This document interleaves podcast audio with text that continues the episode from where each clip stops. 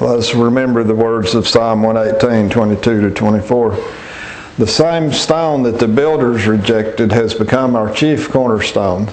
This is the Lord's doing, And it and is it is marvelous in our eyes. On this day the Lord has acted. We will rejoice and be glad in it. This is the last Sunday we'll be together before the beginning of the new lectionary year, the new church calendar. Um, so uh, just uh, prepare to begin again with Advent in preparation for celebrating the arrival of Christ as a child, and we look forward to his return. He will return as he said he would. Amen. Today I want us, in keeping with my theme of where questions, uh, I chose for my topic, uh, or for my title anyway, Where Are We Going? Where are we going?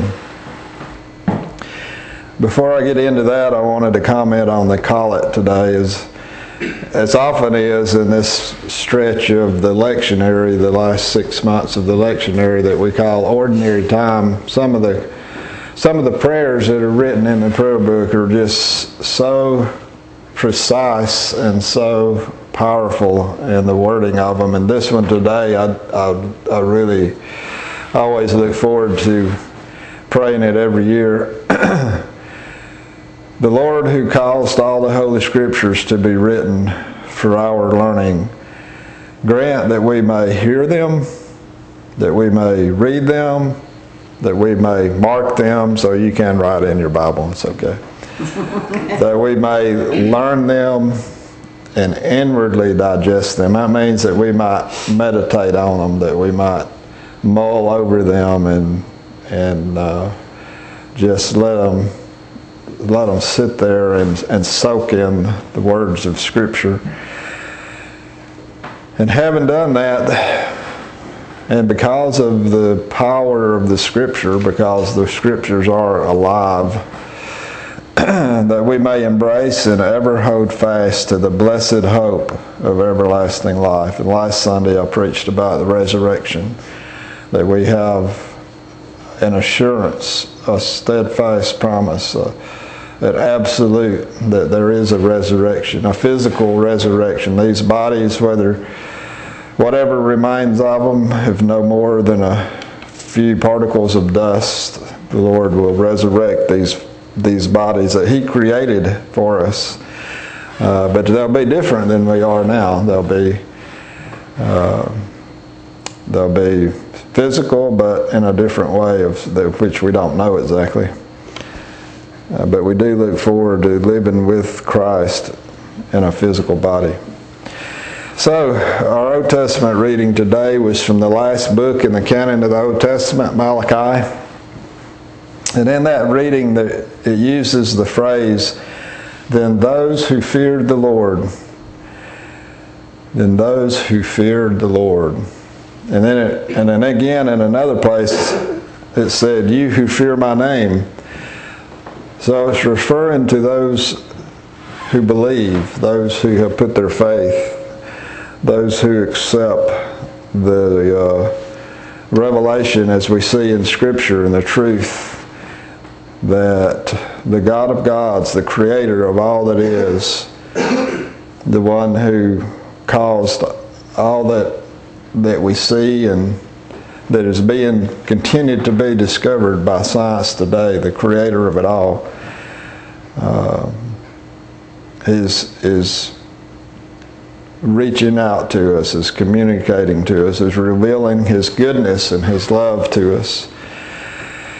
It says that those people, the ones who fear the name of the Lord, who believe, who know who He is, who, who acknowledge His majesty and His goodness and His power, that these people will see the goodness of God and that they will even go out, go out leaping like calves from the stall. I don't know that I've ever seen a calf leap from a stall, but I can imagine what it looks like maybe kind of like the bull and the rodeo, maybe. Yeah. but uh, I've seen people come pretty close to that in my Pentecostal charismatic roots. And it's a good thing. If it's from your heart, if it's if it's a genuine reaction to your love for the Lord, then I say it's a good thing. Psalm 98 is a, in the midst of several psalms that are a wonderful call to worship. We read today that we we're to make a joyful noise to the Lord, all the earth, all people break forth into joyous song and sing praises. It calls for musicians to play their instruments for them to play their instruments as an act of worship unto the Lord, the one who alone is worthy of our worship. Then it goes on, the psalmist calls forth all of creation to praise the Lord. The sea, the rivers, the hills.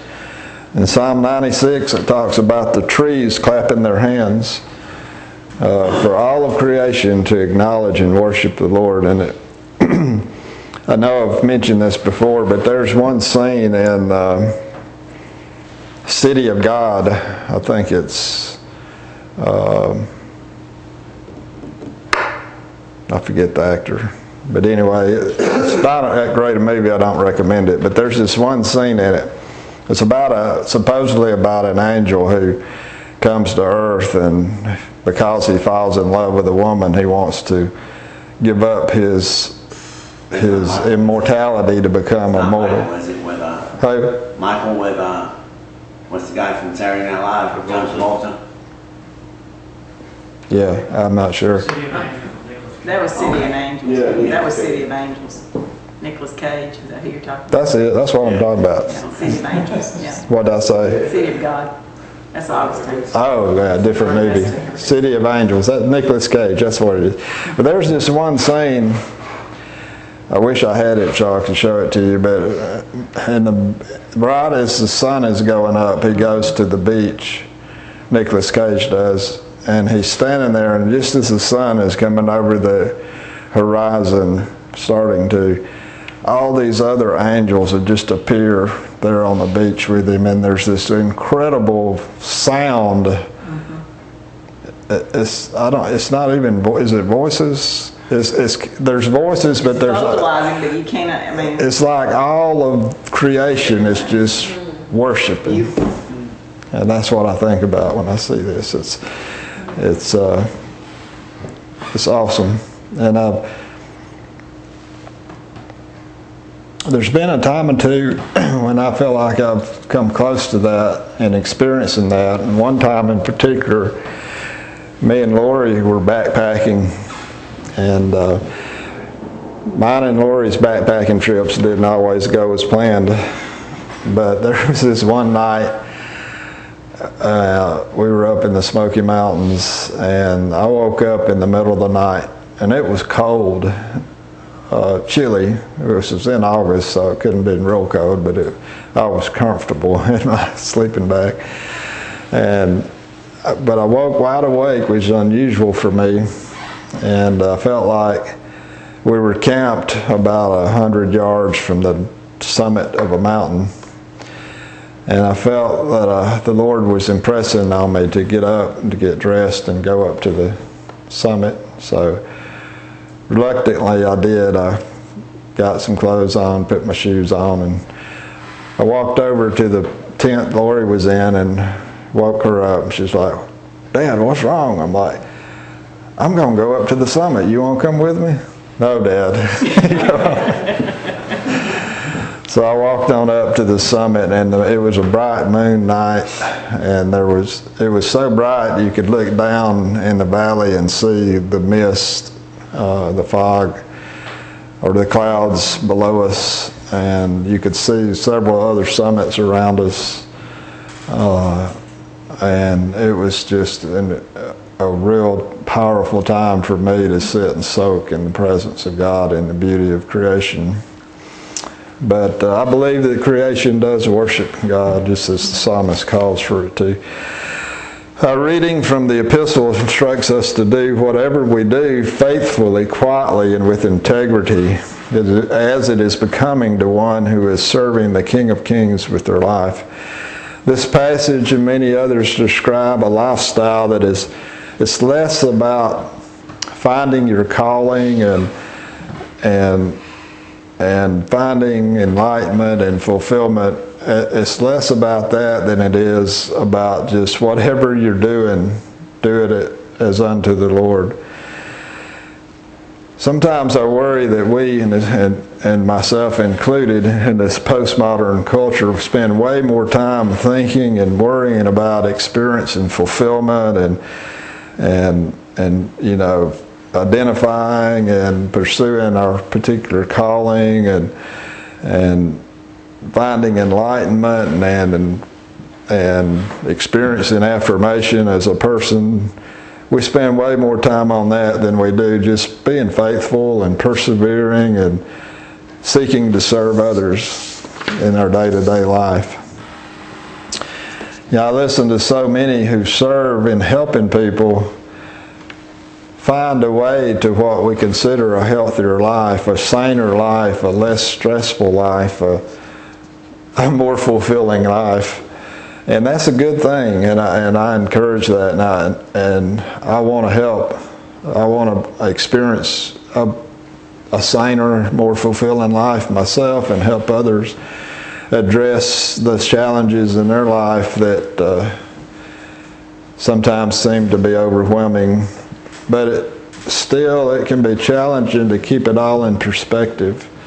Sometimes I think we just we just need to do the next thing you know, we need to wash the clothes and fold them and put them away. We need to wash the dishes and go buy groceries and pay the water bill and the water bill and go to the dentist and the doctor, whatever. Just do the stuff of life. Um, so there's a balance there somewhere in there. And uh, as we're considering where we're going and where, where our hearts and Where's the Goodness of God? And I forget the other titles that I've been using recently, but uh, it's just in my heart that we that we try to I, uh, allow and trust the Lord in our relationship with others around us to help us keep our feet on the ground too, and to be down to earth and practical in our faith and our life. In the gospel reading, it was the last few verses of Luke chapter 20 and the beginning of 21. We hear Jesus warning about not falling into the trap of self righteousness and pride, about uh, seeking the praise and admir- admiration of other men. Uh, he exposes the motives of the scribes who were do- doing just that. They were they were parading about in long robes and praying long prayers simply for the position that it gave them and the uh, the respect that it gave them. And he moves from that uh, to pointing out the simple, maybe menial offering of a poor widow the woman who gives her last two pennies or last two dollars in the temple offering plate. And uh, have you ever stopped to think about where her money that she gave, who she was giving it to? As I understand it, she was not contributing to the ministry of Jesus and his disciples, but she was giving all of her earthly wealth at the temple to those who would use that money to have Jesus accused and crucified. But yet she was giving it to the Lord in worship, and Jesus commended her and held her up as an example for us to worship with all of our heart.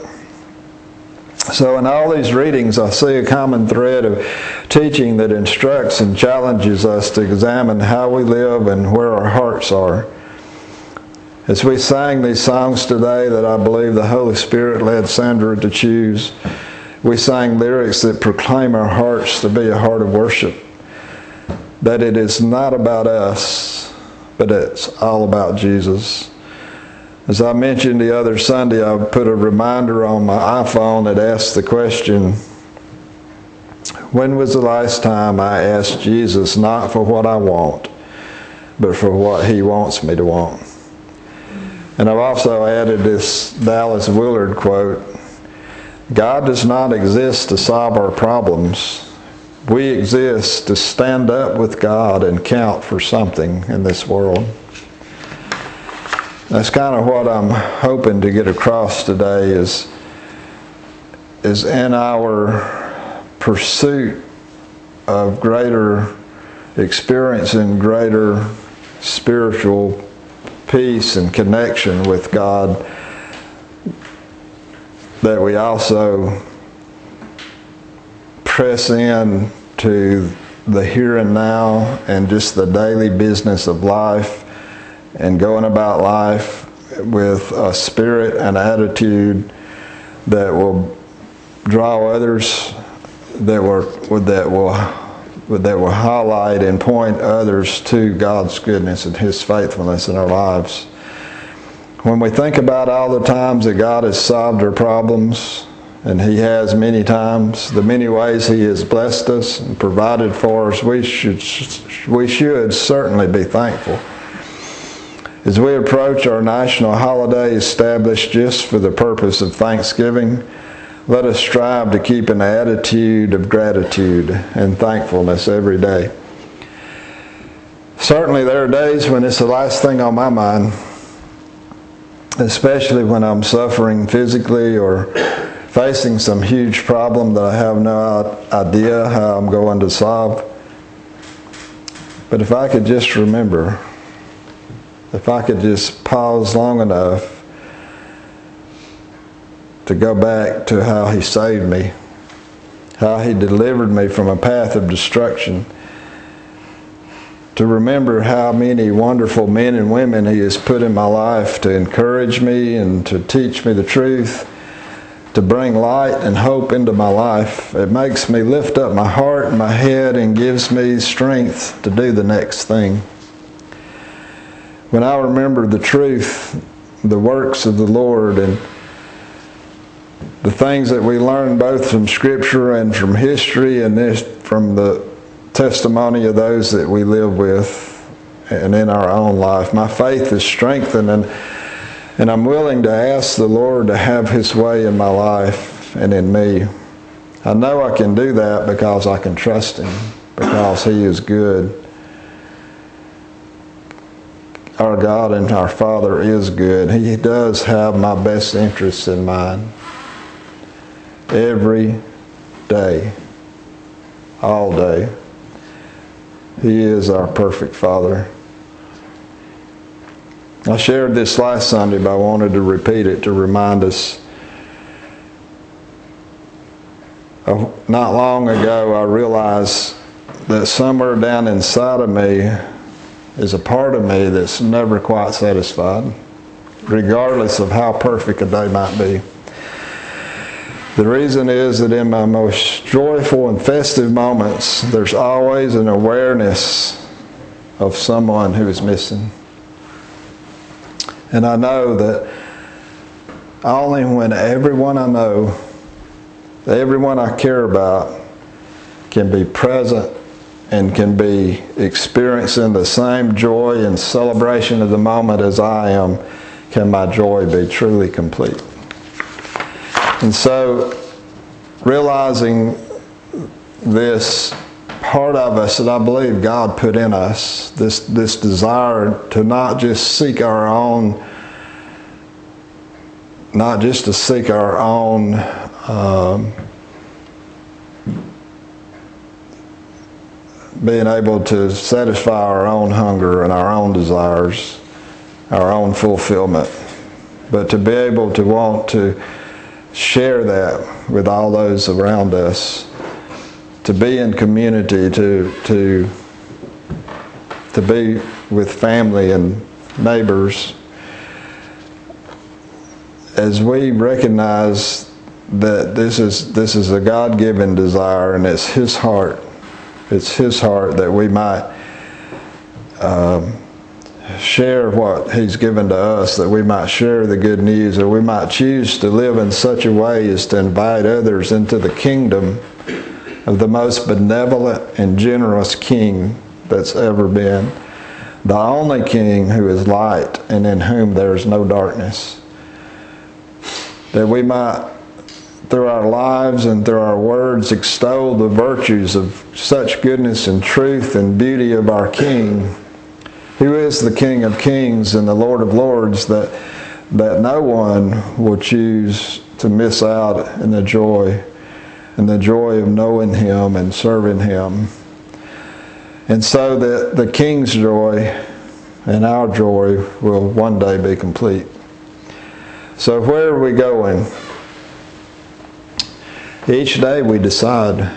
We decide if we're going to keep our eyes on the circumstances around us or lift up our eyes to see the glory and goodness of our God.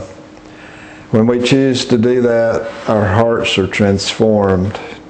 He takes out that, that cold, hard heart and puts in a heart of flesh daily. Someone recently t- said that they need more gospel every day because yesterday's good news evaporates. I know what they mean. May we learn to live with our eyes fixed upon Jesus, the author and perfecter of our faith, the one who has promised us resurrected life in which we will live with him throughout all eternity. 2 Thessalonians 3 5 says, May the Lord direct your hearts to the love of God and to the steadfastness of Christ. And that's my prayer. May we all arrive at that place of genuine worship from a heart that is wholly focused on and surrendered to our loving Father. Lord, we ask you to forgive us for the thing we have made it, for forgetting to set our eyes upon you and not and not on our circumstances, because it really is all about you. Amen. Let's stand together and proclaim our common faith and the Nicene Creed on page three.